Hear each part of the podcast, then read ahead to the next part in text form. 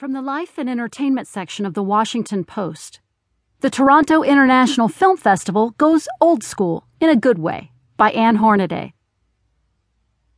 The Toronto International Film Festival, which celebrated its 40th anniversary this year, was bookended by controversy.